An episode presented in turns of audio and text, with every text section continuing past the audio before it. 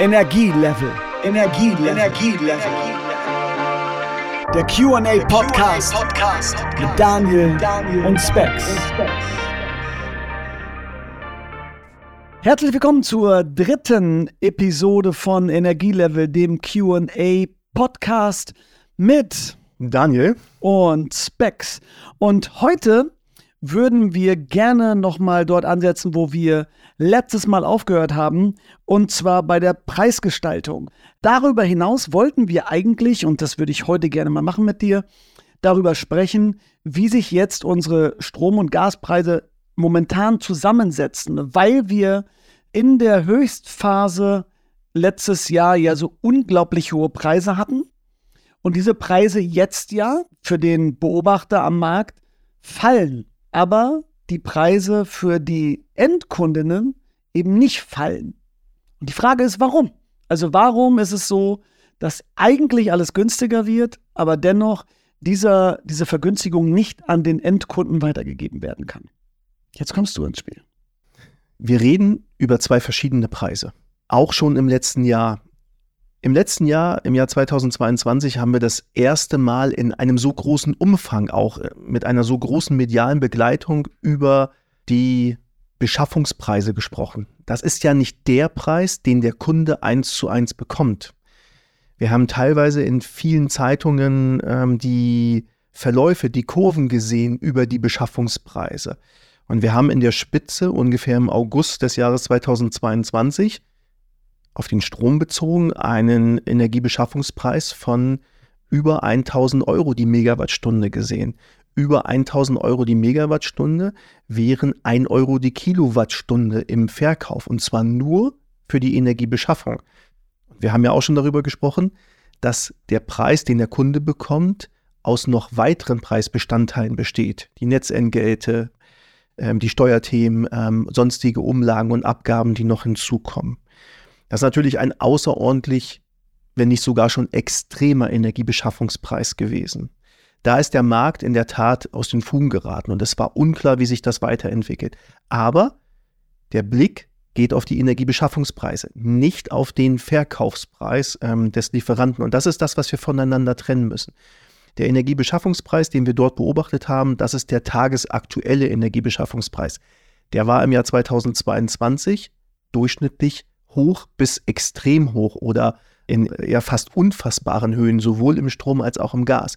Im Moment ist er niedrig und er ist auch sehr viel schneller gefallen, als wir uns das Ende des letzten Jahres grundsätzlich im Markt noch vorstellen konnten. Er ist auch auf ein Niveau wieder gefallen, welches wir so kurzfristig überhaupt nicht erwartet haben. So, warum können die Preise jetzt nicht weitergegeben werden an die Kunden? Ich würde kurz eben einmal einhaken. Also auch so zum, zum Verständnis nochmal, weil wir jetzt mit so Zahlen auch schon arbeiten. Korrigier mich, also wenn letztes Jahr, sage ich mal, 1000 Euro für eine Megawattstunde anfielen, also sprich 1 Euro in der Theorie für eine Kilowattstunde als Beschaffungspreis, dann käme da ja noch alles andere drauf in der Theorie, was ihr ja dann an den Endkunden weitergeben müsstet. Wenn ich jetzt so gucke, was ich bezahlt habe, ich weiß gar nicht, wo mein Strompreis lag, irgendwas bei ich glaube, 13 Cent oder 12,5 Cent oder so. Vor der Krise. Vor der Krise? Ja. Nee, eigentlich auch jetzt. Also ich weiß gar nicht genau, mein, mein momentaner Stromanbieter, äh, nee, das war Gas. Gas Strom ist genau. teurer, genau. Äh, Gas ist, äh, Strom ist ein bisschen teurer, also 35, stimmt, da bin ich ein bisschen durcheinander. Aber nichtsdestotrotz liegt es ja weit unter dem, was ihr ja als Stadtwerke wiederum eigentlich nehmen müsstet. Also habt ihr in diesem Falle ja ein, ein, ein Geld sozusagen ausgegeben und habt ja Verlust gemacht letzten Endes, oder sehe ich das falsch? Nee, das ist, das ist in der Tat falsch an der Stelle. Einen ähm, Verlust haben wir in dem Jahr 2022 nicht gemacht. Und jetzt muss man wieder vorsichtig sein, wir haben keinen Gesamtverlust gemacht. Es gab einzelne wirtschaftliche Aktivitäten, die waren verlustträchtig. Aber ich versuche das nochmal ins große Ganze einzuordnen. Es war in der Hinsicht auch kein Problem, weil wir eine deutliche Nachwirkung haben. Also die ähm, Energiepreise, die wir weitergeben an den Kunden, die sind so flexibel wie so eine Bahnschiene oder wie eine Düne. Das heißt, die bewegen sich nur sehr, sehr langsam. Das liegt daran, dass die Energie, ähm, auch gerade bei einem Grundversorger, der sehr seriös auch für seine Kunden agieren möchte, der gerade nicht Wetten möchte, nicht darauf wettet, dass er den günstigsten Einkaufspreis bekommt, weil das nicht möglich ist. Also ich würde mir jetzt nicht anmaßen, dass ich das Energiehandelssystem so gut verstehe, dass ich genau sagen kann, zu welchem Zeitpunkt, an welchem Tag, in welcher Stunde, zu welcher Minute der günstigste Preis ähm, ähm, am Markt besteht. Und deswegen werden Preise in mehreren Tranchen zu unterschiedlichen Zeitpunkten, teilweise über mehrere Monate bis hin zu mehreren Jahren im Voraus gekauft. Das bedeutet auch, dass für den Privatkunden der Energiepreis für das Jahr 2022 schon lange feststand. Das heißt, die Energie für das Jahr 2022, die wurde bei einigen Versorgern am Markt schon im Jahr 2019, 2020, 2021 beschafft. Das heißt, die Gesamtmenge wurde aufgeteilt auf viele unterschiedliche Beschaffungszeitpunkte, die teilweise drei Jahre in der Vergangenheit lagen. So, das heißt, die Entwicklung, die es im Jahr 2022 gegeben hat, die wurde zwar sehr stark medial begleitet, sie wurde auch intensiv diskutiert, auch in der, in der Bevölkerung oder in vielen Bevölkerungsschichten. Sie hat aber für viele Grundversorger überhaupt keine Rolle gespielt, also zumindest keine große Rolle, ich, weil der durchschnittliche ähm, Einkaufspreis für dieses Jahr 2022 schon lange feststand. Das war für einige Versorger im, in der Zeit der Energiepreiskrise im Jahr 2022 war das gut. Was in der Phase aber gut ist, wenn die Preise in eine ungeahnte Höhe schnellen, kehrt sich natürlich auch ins Gegenteil. Und das ist das, was wir jetzt gerade erleben. Und das ist das Unverständnis bei vielen Kunden. Warum können zumindest einige Versorger die Preise nicht so schnell senken, wie er am Markt fällt? Weil wir nicht heute die Energie einkaufen und heute wieder verkaufen. Wenn das möglich wäre, dann wäre das gut und dann könnte man einen günstigen Preis anbieten. Ähm, aber es war auch gut, dass es nicht so war im letzten Jahr, weil sonst hätten wir auch die 1000 Euro die Megawattstunden nehmen müssen und hätten sie an den Kunden verkauft. Also die 1 Euro pro Kilowattstunde plus die ganzen Umlagen ähm, etc. Das heißt, in unserem Fall ist das so, dass die Energie für das Jahr 2023, die wir brauchen, auch schon in den Jahren 2020, 2021, aber auch 2022 ähm, gekauft wurde. Wir haben selber auch noch Mengen im Jahr 2022 gekauft, Teilmengen. Denn der gesamte Energiebedarf für das Jahr 2023, für dieses aktuelle Jahr, der war ja noch nicht komplett beschafft. Wir haben ja im Jahr 2021 nicht gewusst, dass so etwas passiert. Also mussten die Restmengen auch zu höheren Preisen gekauft werden. Und dadurch ist leider auch für das Jahr 2023 ein deutlich höherer durchschnittlicher Einkaufspreis entstanden, als wir ihn noch im letzten Jahr hatten. Weil ihr letzten Endes jetzt Energie verkauft, die ihr dann im letzten Jahr kaufen müsstet, als die Preise höher waren. Und das heißt, das Problem verlagert sich eigentlich. Also die Energie ist günstiger geblieben, weil ihr früher eingekauft habt und das verschiebt sich einfach nur letzten Endes, ja? Ganz genau, es verschiebt sich. Ähm, und natürlich haben wir nicht die gesamte Menge für das Jahr 2023 im Jahr 2022 eingekauft. Deswegen gibt es auch keine Energiepreise, die jetzt bei über einem Euro die Kilowattstunde liegen. Aber es gibt im Verhältnis zu den Jahren davor sehr, sehr hohe Energiepreise im Moment. Und hier würde ich ein wenig für die, äh, für die Grundversorger und auch für die Stadtwerke ähm, werben wollen. Das ist ein seriöses Vorgehen. Es ist gerade auch noch immer gut, die Energie weit im Voraus zu kaufen, die in den Energieeinkauf auch auf viele unterschiedliche Beschaffungszeitpunkte zu verteilen, weil das im Jahr 2022 geholfen hat. Es ist jetzt schwer, in der Gesamt, im gesamten Mix wird der Kunde aus meiner Sicht aber nicht, zumindest nicht deutlich schlechter gestellt. Also ein Kunde, der die ganze Zeit bei dem gleichen Versorger, bei dem gleichen Grundversorger war, hat im Jahr 2022 einen Vorteil gehabt und hat jetzt im Moment einen Nachteil. Ähm, aber es ist nicht so, dass jetzt hier, und natürlich kann ich nicht für alle Unternehmen am Markt sprechen, aber ein seriöses Unternehmen ähm, versucht im Moment nicht, ähm, hier außerordentlich eine außerordentliche Marge zu erzielen, sondern die Marge ähm, ist bei den meisten Unternehmen und auch bei uns, die ist einfach gleich geblieben. Wir bekommen die gleiche Marge in diesem Jahr, wie wir sie auch im letzten Jahr bekommen haben. So, und im letzten Jahr war der Kunde froh. Mal an einem Beispiel, der normale Stromkunde in Garbsen, der hat im Jahr 2022, auch wenn wir fast das gesamte Jahr über exorbitant gestiegene Energiepreise gesprochen haben, keine Mehrkosten gehabt im Vergleich zu dem Jahr davor, weil es im letzten Jahr sogar eine Strompreissenkung gegeben hat. Die EEG-Umlage als eine von vielen Umlagen ist zum 1.7. Ähm, des letzten Jahres, also 2022, auf null gesenkt worden. Und dadurch, dass wir in dem gesamten Jahr keine andere Preiserhöhung im Strom hatten, gab es nur diese eine Senkung. Das heißt, der Kunde hat im Durchschnitt in dem Jahr, in dem so außerordentlich über die Energiepreissteigerung gesprochen wurde, aber effektiv ähm, keine Preissteigerung erlebt. Die Preissteigerung hat er erst im Jahr 2023 erlebt. Und genau in dem Moment, wo die Preissteigerung von uns weitergegeben wurde, hat es angefangen zum Jahreswechsel aber ein deutliches Absinken der Preise gegeben. Das heißt, mein Eindruck ist auch, die Kunden haben im letzten Jahr etwas wahrgenommen, ähm, wovon sie aber zumindest in Garbsen nicht unbedingt betroffen waren. Sie sind jetzt davon betroffen, nehmen aber etwas anderes wahr, nämlich gefallene Preise. Ja, aber das scheint ja ganz offensichtlich, um mal bisschen was Privates einzustreuen, nochmal so diese das scheint ja so eine Haltung gerade zu sein, dass wir, dass wir Dinge wahrnehmen und sie auf unseren Kreis beziehen, obwohl wir letzten Endes davon gar nicht betroffen sind. Also wenn ich an eine die letzte Wahl zurückdenke, die ich so im Kopf habe, die gar nicht vor gar nicht allzu langer Zeit war, wo jemand angetreten ist von einer Partei, deren Namen ich nicht nennen möchte, der mit, mit, mit einem Wahlprogramm nach draußen gegangen ist, was aber für den Wahlkreis überhaupt gar keine Rolle gespielt hat, aber trotzdem der Fokus dieser Leute auf diesem Menschen lag, ist das ja ein ähnliches Prinzip. Also ich gucke mir immer irgendwie das kritisch an, was passiert und sage dann, ah, das ist jetzt doof, das möchte ich aber jetzt ändern. Und am Ende wird genau dann darauf geschimpft, weil das Prinzip nicht verstanden wird, wie eigentlich in dem Fall ist es Politik gemacht wird und wo bestimmte Politik entschieden wird und in dem Falle bei dir, in eurem Fall, wie Preise zustande kommen. Und ich erinnere mich an unsere erste Episode, ähm, als ob es gestern gewesen wäre.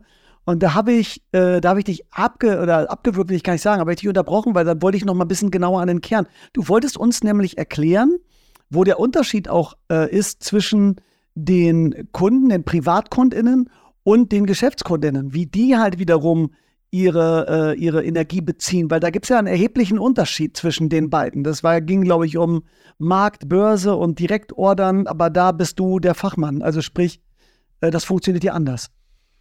Ja, der Fachmann trifft es in der Hinsicht richtig, weil der Privatkunde nicht als Fachmann, und ich möchte hier keinem Privatkunden zu nahe treten, er wird aber in Bezug auf den Energieeinkauf nicht als Fachmann verstanden. Der Geschäftskunde oder der Industriekunde, der wird als Fachmann verstanden. Das heißt, da wird unterstellt, der weiß, was er einkauft und er weiß auch und muss selbst für sich entscheiden, wie er einkauft. Das ist der Unterschied, dass die Energieversorger ähm, oder die, besser gesagt, die Energielieferanten für die Privatkunden, die als sogenannte SLP-Kunden, also Kunden, die in einem Standard-Lastprofil drin sind. Das heißt, ähm, der Privatkunde entspricht einem Standard-Lastprofil. Das heißt, das ist wie eine Kurve, die ähm, über die 24 Stunden des Tages abgezeichnet wird. Wann wird welche Energie verbraucht? In der Nacht weniger, wenn der Kunde aufsteht, wenn die Kaffeemaschine angeht, dann steigt der Energieverbrauch. Ähm, dann, ähm, wenn die Kunden das Haus verlassen, dann sinkt er wieder etwas. Möglicherweise geht er mittags beim Kochen wieder hoch. Ähm, und abends haben wir ähm, durchschnittlich den höchsten Energieverbrauch, wenn die Familie ähm, zu Hause ist. Für diese sogenannten Standard-Lastprofilkunden wird die Energie vorsorglich eingekauft. Der Kunde muss, nicht dat, muss sich nicht dafür entscheiden, zu welchem Zeitpunkt die Energie eingekauft ähm, wird. Wir kommen wahrscheinlich in den nächsten Jahren irgendwann dorthin. Das heißt, die Art und Weise der Produkte, die Kunden kaufen, die werden sich auch verändern. Und auch Privatkunden werden durch ähm, andere Abrechnungsmöglichkeiten, durch intelligentere Zähler auch in den Genuss kommen, Produkte, die sich stärker auch an den Börsenpreisen orientieren, auch selber nutzen zu können. Das war bisher aber auch mangels der technischen Möglichkeiten noch nicht gegeben. Der Geschäftskunde, der kauft die Energie anders ein. Der muss sich schon entscheiden, zu welchem Tag, zu welchem Zeitpunkt, für wie lange ein Monat, ein halbes Jahr, ein Jahr oder zwei Jahre möchte er die Energie einkaufen. Der Geschäftskunde legt sich dann schon fest.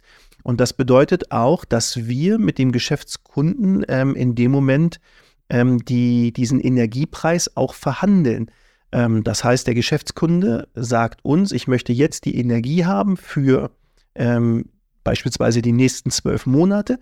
Ich möchte jetzt einen Preis haben. Dann ähm, schauen wir in dem Moment ähm, an die Energiebeschaffungsmärkte von unserer Seite ähm, und beschaffen für den Preis, der dann zur Verfügung steht, die Energie. Und das kauft der Kunde. Das heißt, als seriöses Energieversorgungsunternehmen, als seriöser Lieferant ist die Energie, die wir für die Kunden brauchen, immer gedeckt. Das heißt, wir haben für alle Privatkunden, für die sogenannten Standardlastprofilkunden, die Energie im Voraus beschafft.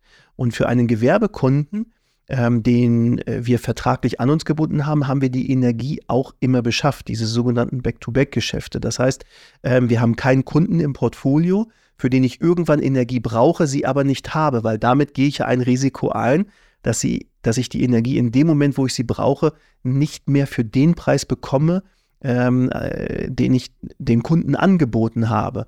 So, und deswegen, der Kunde entscheidet sich schon, zu welchem Zeitpunkt er die Energie kauft. Ist es jetzt im Januar, Anfang des Jahres, in der Mitte des Jahres, am Ende des Jahres ein günstiger Zeitpunkt? Möchte er die Energie ähm, mit einem Mal kaufen oder verteilt der Kunde das auch über mehrere Tranchen?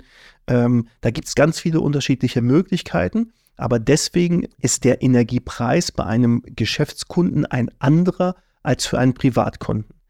Der Energiepreis für die Geschäftskunden ist über viele Jahre, ich würde sogar behaupten bis zur Krise, ich habe nun nicht alle ähm, Preiskurven verfolgt, ist immer günstiger gewesen als für die Privatkunden. Wegen dem erhöhten Risiko wahrscheinlich aber, oder? Oder warum? Also es gibt ja nicht nur das Risiko, wenn ich ein Risiko habe, habe ich auch immer eine Chance. Das sind ja Chancen und Risiken und ähm, beides zusammen ähm, führt dazu, dass ähm, der, der Geschäftskunde auch mit äh, mehr Marktinformationen anders eingekauft hat als der Privatkunde, auch immer nur individuell für sich. Beim Privatkunden ist es ja immer ein Mix. Das heißt, ich kaufe die Energie für alle Privatkunden gemeinsam ein. Ja, natürlich gibt es garantiert den ein oder anderen Privatkunden, der wüsste oder würde sogar spekulieren und würde sagen, kauft heute ein. Und er hätte, wenn man es so machen würde, natürlich auch einen geringeren Preis. Aber so funktioniert das Gesamtsystem der, der SLP-Kunden nicht. Das macht halt genau der Geschäftskunde. Und ähm, deswegen haben die Geschäftskunden bis zu dieser Energiepreiskrise immer einen günstigeren Preis gehabt.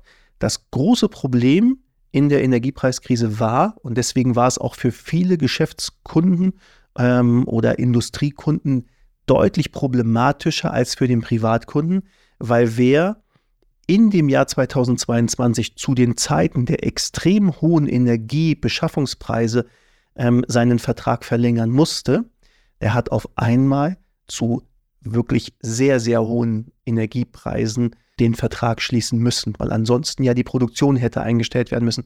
Und daher kam auch das Dilemma, was aus meiner Sicht äh, nicht jeder verstanden hat, warum wir bei dem einen oder anderen Handwerksbetrieb auf einmal von einer Verzehn- oder Verfünfzehnfachung des Energiepreises gesprochen haben.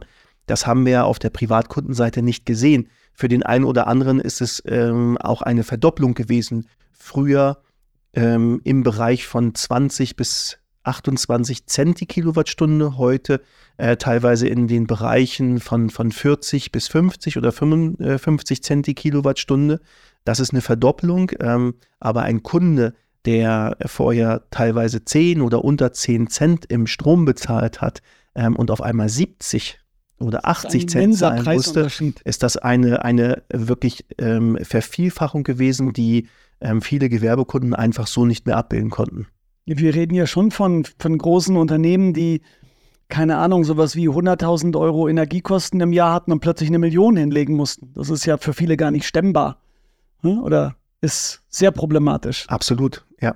Ähm, die Frage, die ich mir stelle, ist ja dennoch die oder die, die, die kreist bei mir so im Kopf rum und ich muss dann nochmal wieder auf so eine, auf so eine, wir gehen mal an den Anfang der Geschichte zurück. Geschichte gehen. Und zwar, wenn ihr Energie kauft, es hört sich ja immer so ein bisschen so an. Also ich verstehe, wenn ich Gegenstände verschiebe. Ja, also ich kaufe heute etwas, ich kaufe heute einen Stift und dann lege ich mir ins Regal und dann kommst du und sagst, den möchte ich, dass du mir den in einem Jahr lieferst. Dann nehme ich dir aus dem Regal und bringe ihn dir in einem Jahr und dann hast du das Ding. Energie ist ja jetzt nichts bis sozusagen auf einen Energieträger, wie was ich Gas oder Öl oder Kohle, was ich ja in die Hand nehmen kann. Das, ne, außer man hat jetzt diese geringen Speicher, wir haben vorhin äh, im letzten Podcast schon drüber gesprochen. Es gibt ja natürlich Batteriemöglichkeiten, aber natürlich nicht in diesen riesigen Mengen. Wie kann ich mir das denn dann vorstellen? Also wenn, wenn ihr jetzt als Stadtwerke Energie kauft, Strom, und zwar 2019 an der Börse, dann kauft ihr das von Stromerzeuger XY. Der erzeugt den Strom aber ja nicht 2019, sondern letzten Endes gibt er euch doch die Garantie, dass er dann im Jahr 2022, wenn ihr den Strom ordert, er diesen Strom euch bereitstellt, weil er diesen Strom auch dann produziert. Oder sehe ich das falsch? Na, richtig. Der Strom muss immer in dem Moment produziert werden, in dem Moment, wo er auch verbraucht wird. Also Einspeisung und Ausspeisung müssen immer im gleichen also Verhältnis vertraut, sein. Ihr vertraut also sozusagen als Käufer denjenigen, der das anbietet. Ihr müsst eben diesem, diesem Verkäufer vertrauen, dass in dem Moment, wo ihr es ordert, ihr auch dann diese Energiemengen geliefert bekommt. Und wie war das? Und jetzt würde ich gerne nochmal was Mini-Politisches mit reinwerfen. Wie war das denn, ähm, als letztes Jahr so, oder war es sogar vorletztes Jahr, ist schon wieder so lange her, der Gaspreis plötzlich so extrem äh, sich entwickelte, weil wir eben aus äh, Russland kein Gas mehr bekommen haben. Da gab es ja viele, viele verschiedene Blickwinkel auf diese ganze Situation. Das heißt, das Gas war eigentlich geordert, aber es ist nicht geliefert worden. Äh, ich glaube, Gazprom war es, die die Speicher nicht voll gemacht haben oder die Speicher leer verkauft haben und nicht nachgelegt haben und dann am Ende gesagt haben, tut mir leid, so, ja kommt jetzt nichts mehr. Ähm, das war ja nicht eine, das war ja nicht eine Fehlkalkulation von, von den Stadtwerken oder von den anderen Abnehmern, sondern das war ja schon, korrigiere mich, wenn ich falsch liege, ein bewusster Einsatz von, wir geben euch jetzt nicht die Energie, die ihr benötigt, obwohl wir es könnten und schieben dafür aber Gründe vor. Äh, und ihr müsst jetzt sehen, wie ihr damit klarkommt. Habe ich das richtig zusammengefasst? Ja, und ich versuche es dennoch noch mal ein wenig anders zu beleuchten oder ähm, mit ein paar anderen Argumenten oder Hinweisen noch mal zu unterlegen. Also zunächst zu den Krisen. Ähm, wir haben eine Verkettung oder eine Aneinanderreihung von verschiedenen Krisen erlebt. Wir haben Ende des Jahres 2021 zunächst von einer Gasmangellage ähm, gesprochen. Also zunächst eine Krise, die sich auf die Versorgungssicherheit ausgewirkt hat. Das heißt, wir hatten zunächst die Sorge in Deutschland, steht überhaupt genügend Gas zur Verfügung, um die Wohnungen zu beheizen, um auch ähm, die äh, dort, wo Prozessgas verwendet wird, also Gas für Produktionsprozesse, um die Produktionsprozesse am Laufen zu halten. Das war die erste Sorge. Aus dieser Sorge heraus, ähm, die wir noch mit neuen Begrifflichkeiten ähm, auch auf einmal diskutiert haben. Also wir haben von einer Alarmstufe gesprochen. Ja, das ist eine Systematik, die wir, die die meisten Menschen in Deutschland auch noch gar nicht kannten, auch wenn sie bei den Netzbetreibern schon lange bekannt ist. Also eine Gasmangellage ist für einen Gasnetzbetreiber nichts Neues. Also eine Gasmangellage kann auch aufgrund einer technischen Störung entstehen. Und daher gab es diese Prinzipien wie eine Alarmstufe und auch andere Stufen, ähm, die auf einmal diskutiert wurden, ähm, schon sehr viel länger, aber sie wurden das erste Mal in diesem großen Kontext ähm, so umfangreich diskutiert. Aus dieser Gasmangellage, aus dieser ersten Krise der Gasversorgung ähm, heraus ist die Gaspreiskrise entstanden und etwas nachgelagert kam dann ähm, auf Basis der Gaspreiskrise auch die Strompreiskrise.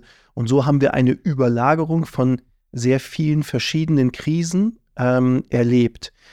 Was wir in diesem Zusammenhang dann auch mit der Gasversorgung ähm, erlebt haben, und da sind wir im Wesentlichen vom Ausland abhängig. Wir haben zwar auch in Deutschland eigene Produktionsstätten, vor allem im Norden, für Gas, aber das reicht noch lange nicht, um Deutschland mit Gas alleine zu versorgen. Das heißt, wir importieren Gas im Wesentlichen aus dem Ausland.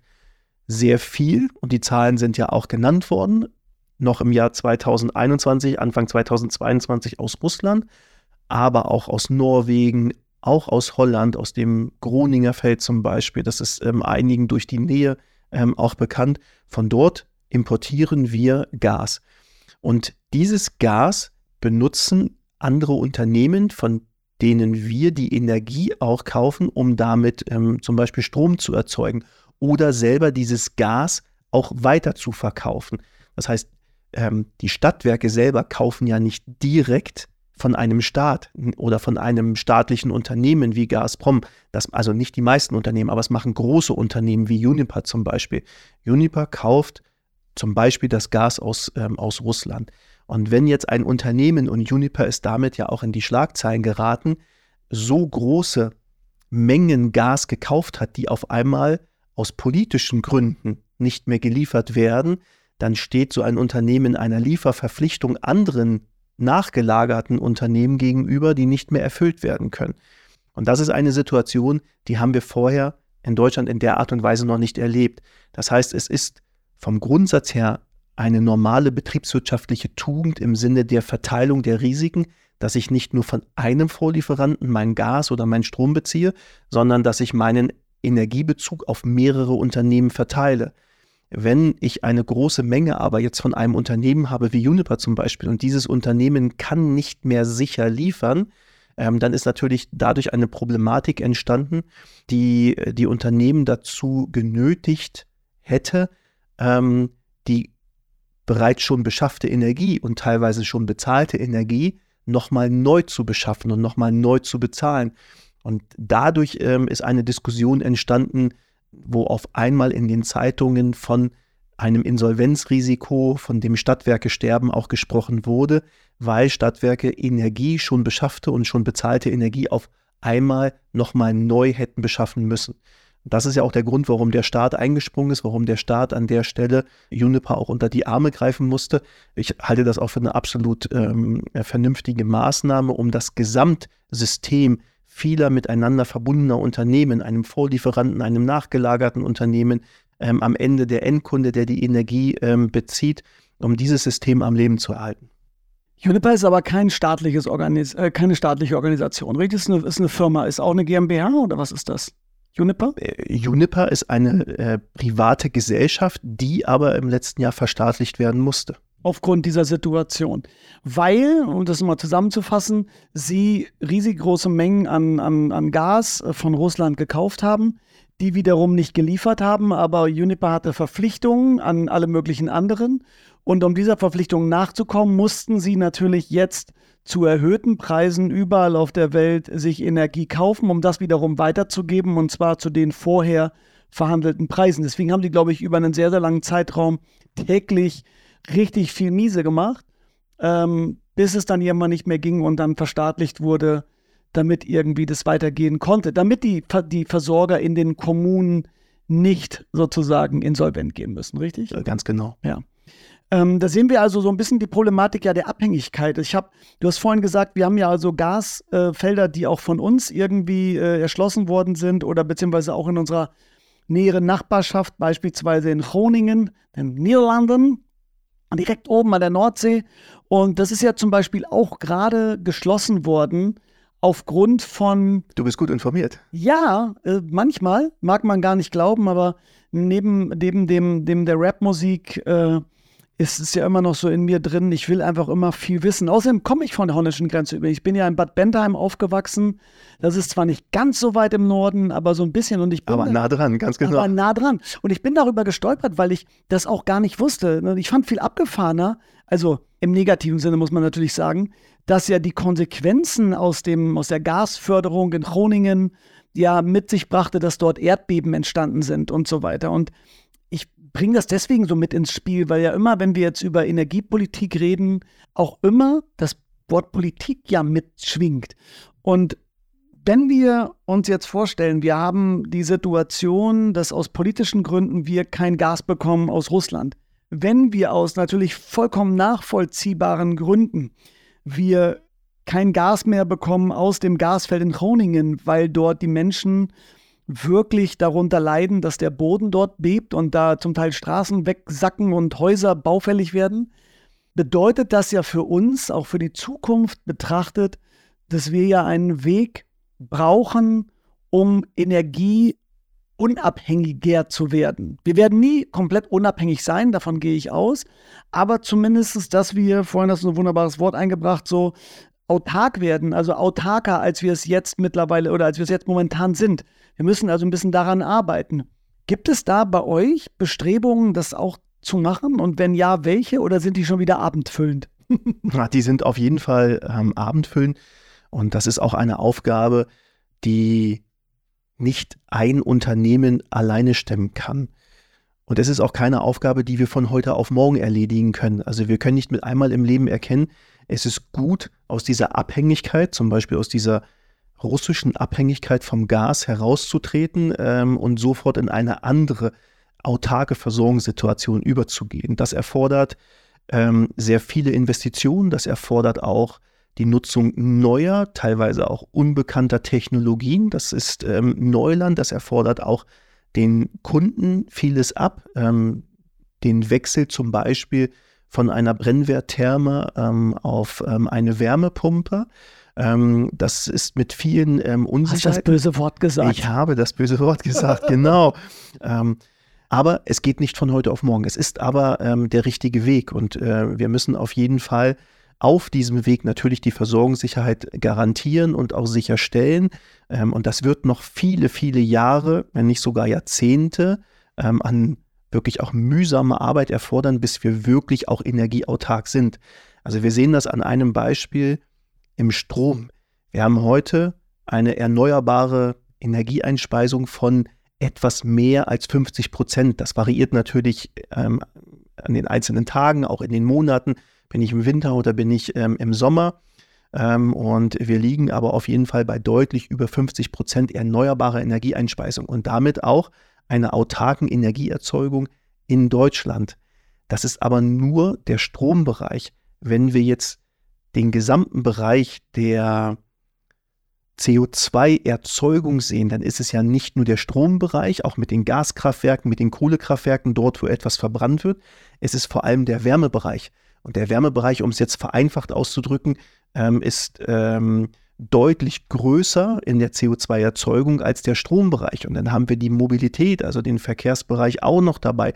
Ähm, und all das muss in einen CO2-neutralen Bereich und ähm, von dem Energiebedarf in eine autarke Erzeugung überführt werden.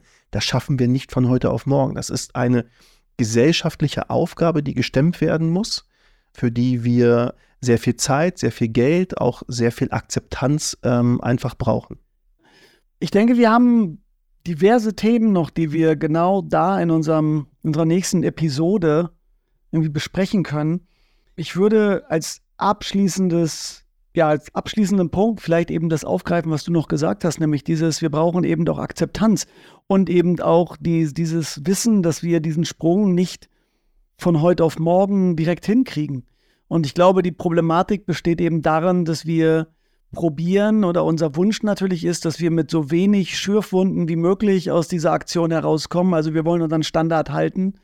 Aber das, was sich gerade abzeichnet, ist, dass es eben nicht wirklich möglich ist ohne Blessuren oder ohne ein, das Ändern des Mindsets und vielleicht auch mal ein bisschen Verzicht, diesen, diesen Ausstieg hinzukriegen oder diesen, diesen Wandel besser gesagt. Und vielleicht nochmal als Erinnerung für alle da draußen, die jetzt zuhören, es ist ja nicht so, dass es eine politische Partei in Deutschland war, die beschlossen hat, dass wir CO2-neutral werden wollen, sondern es hat die Bundesregierung entschieden, das ist gar nicht so lange her, aber doch schon länger, als die meisten denken können. Und es ist eben so, dass das ein europäisches Abkommen ist. Wir haben uns also nicht nur als Land darauf verständigt, sondern auch mit unseren Nachbarn uns diesen Wunsch geteilt. Und es wäre natürlich irgendwie nicht fair allen gegenüber, wenn wir diesen Verpflichtungen, denen wir uns dann auch ja, verpflichtet haben, nicht nachkommen würden. Und insofern liegt es immer nur an uns, gemeinsam diese Dinge anzugehen. Und inwieweit uns neue Technologien dafür zur Verfügung stehen und wie technologieoffen wir sein mögen, ob es die Wärmepumpe ist, die uns retten wird, alles das. Das, ne? Verrate alles das jetzt. und noch viel mehr. Und noch viel mehr wird uns ganz einfach der Daniel in der nächsten Folge erklären. Das werden wir zusammen erarbeiten. so musst du das sagen. Vielen Dank fürs Zuhören. Schaltet bitte wieder ein, ähm, empfehlt uns weiter und äh, ja, Dankeschön. Bis zum nächsten Mal. Tschüss.